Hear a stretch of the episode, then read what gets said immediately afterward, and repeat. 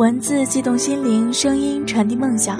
听众朋友们，大家好，欢迎收听月光抚育网络电台，我是你们的老朋友格桑。记得曾在哪本书里读到过，人生就像一场修行，苦乐参半，但重要的不是结果，而是过程。每个人都应当有一次经历，可能是走走停停半辈子的时光，可能只是一瞬间的轻微。无论怎么样，那都是让我们想起都感慨万千的记忆。今晚的文章来自一位听友的投稿，接下来让我们旋入王磊的文字，同他一起感受别样的人生感悟，一起收听文章《贫寒是凛冽的酒》。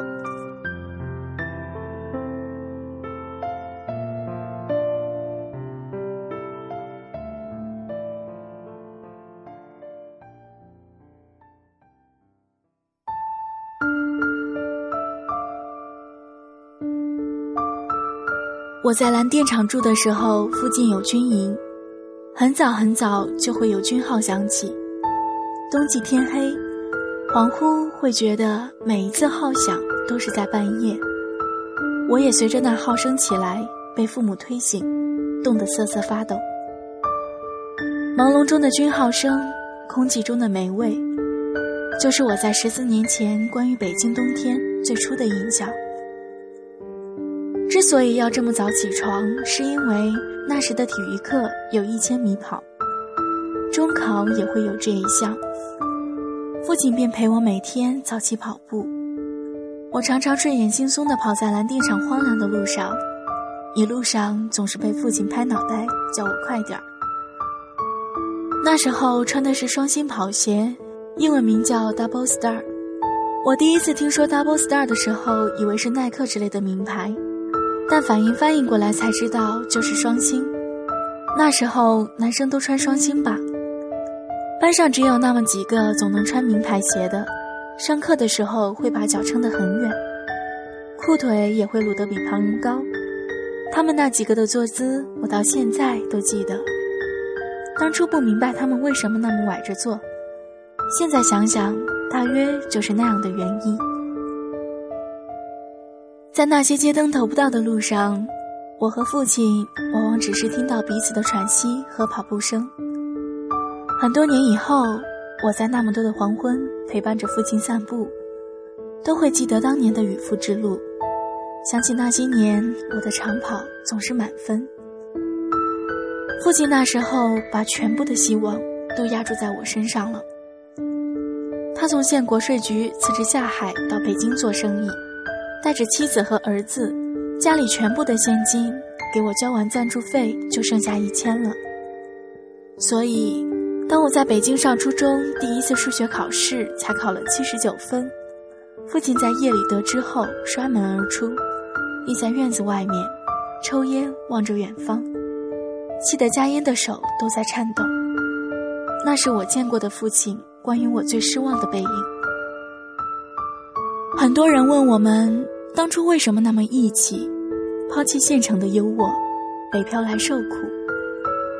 父母会说，因为读书少，没多想，只是怕孩子将来考上好学校却供不起，怕考到好学校我们也认不得门。父母是在我小学毕业时带我来北京玩，玩了就没想回去，在天安门广场。父亲问一个捡瓶子的人：“一个月可以挣多少？”那人说：“两千。”父亲说：“可以留下来，留下来捡破烂都能活。”因为父亲的工资当时才九百，但我们还是有过犹豫。在天安门广场上，母亲拉着我的手，望着天安门说：“要是回去。”以后再看到他，就不知道是什么时候了。要是在北京留下来，天天都可以看到天安门。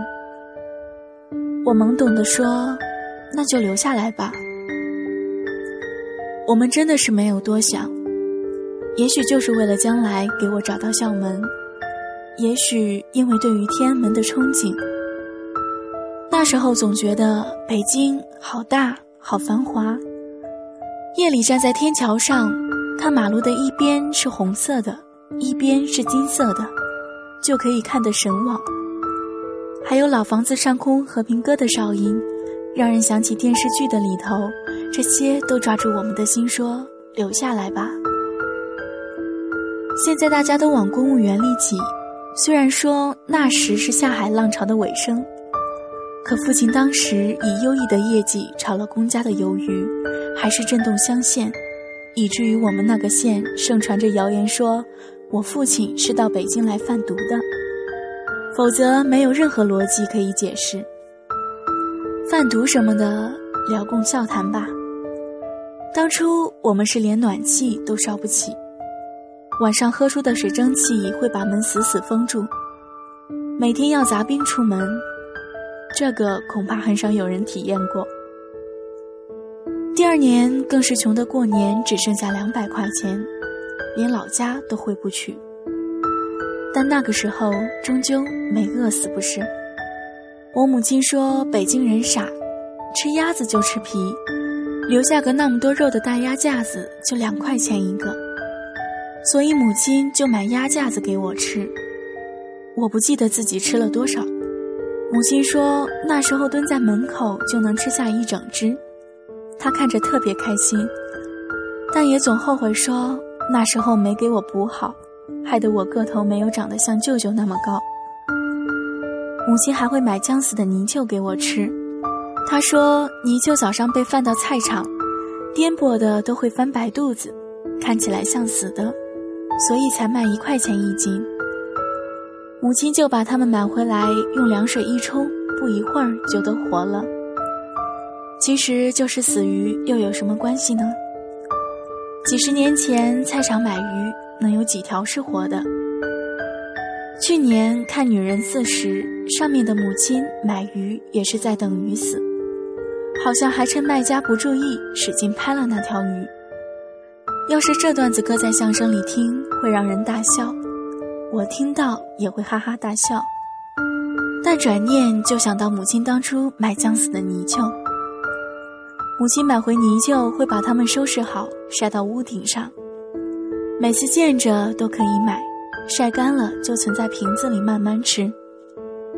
有一回，母亲穿拖鞋上屋顶，下来时滑倒了，大脚趾搓到铁簸箕上，流了好多血。一连有一个月，我每天搀扶着母亲到医院去换敷药。走过的那条四季青路，也是我同父亲跑步的那条路。那条路现在完全繁华了起来，一点当年的影子都找不到。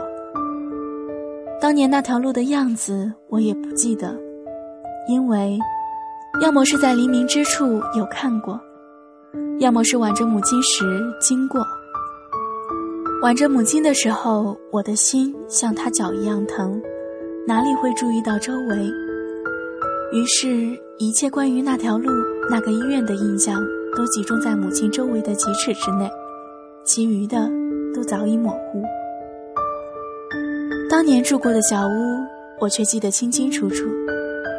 记得电饭锅里的锅巴香，记得书桌被热锅烫过的油漆味，还有后窗飘来的厕所味道。家里就两张床，一张桌，一个电灯，一口锅。最高级的电器是我学英语不得不用的步步高复读机。那也是我们全家的娱乐工具。一家人吃了饭，总能围着它唱歌录音。父亲有时候出差，两三个月都不能回家，想他的时候，我就抱着他的歌声听。有回半夜在外面的厕所里放，母亲穿好大衣跑了出去，以为是丈夫回来了，却发现我从厕所里出来抱着复读机，他骂我神经病。还有次，我踩翻了晾在电饭锅里的开水，烫了一脚的泡，哇哇的叫。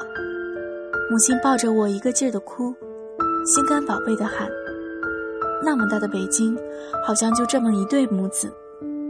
母亲哭喊着：“真对不起，对不起，好好的干嘛到北京受这份罪呢？要是在老家，哪里会有这样烫着脚了呢？”那天晚上。母亲哭出她内心压抑着好多的委屈。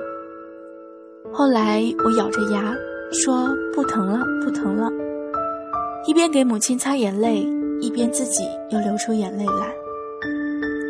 忧患就是如此，会让亲爱的人抱得更紧。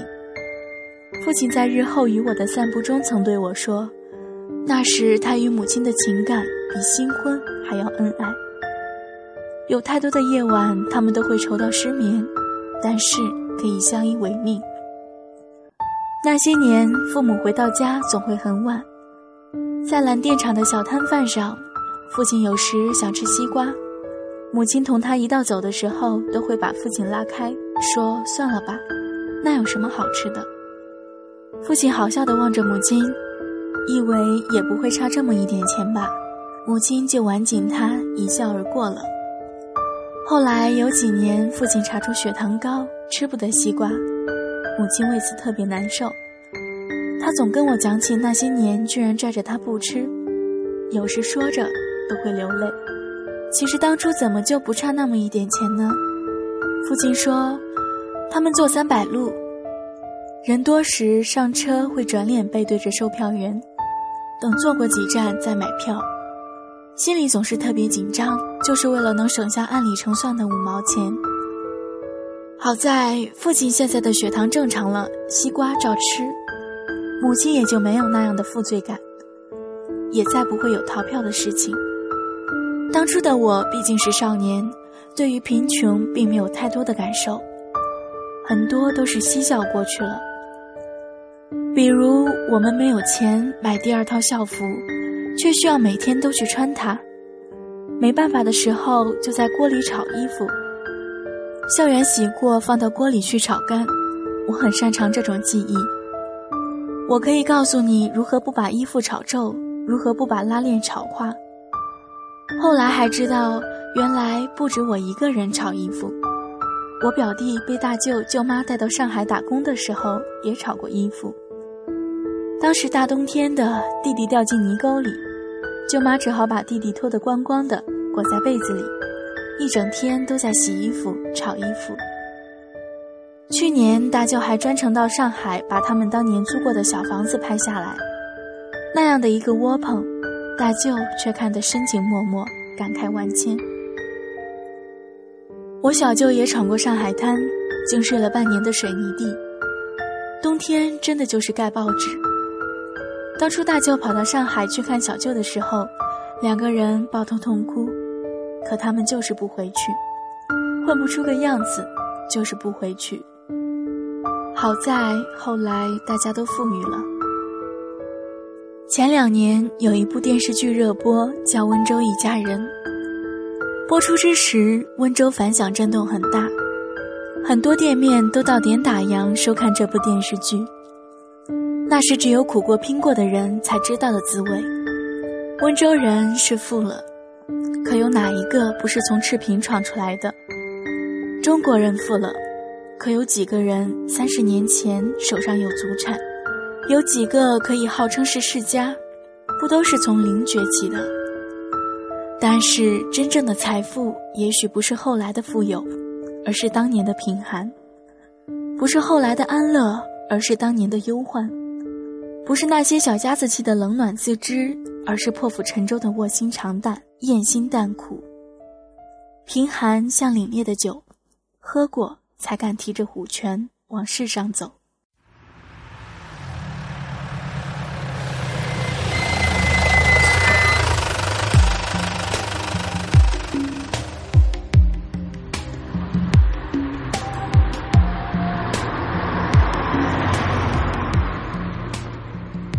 如果您喜欢我们，可以关注我们的新浪认证微博“月光抚语网络电台”以及公众微信“城里月光”。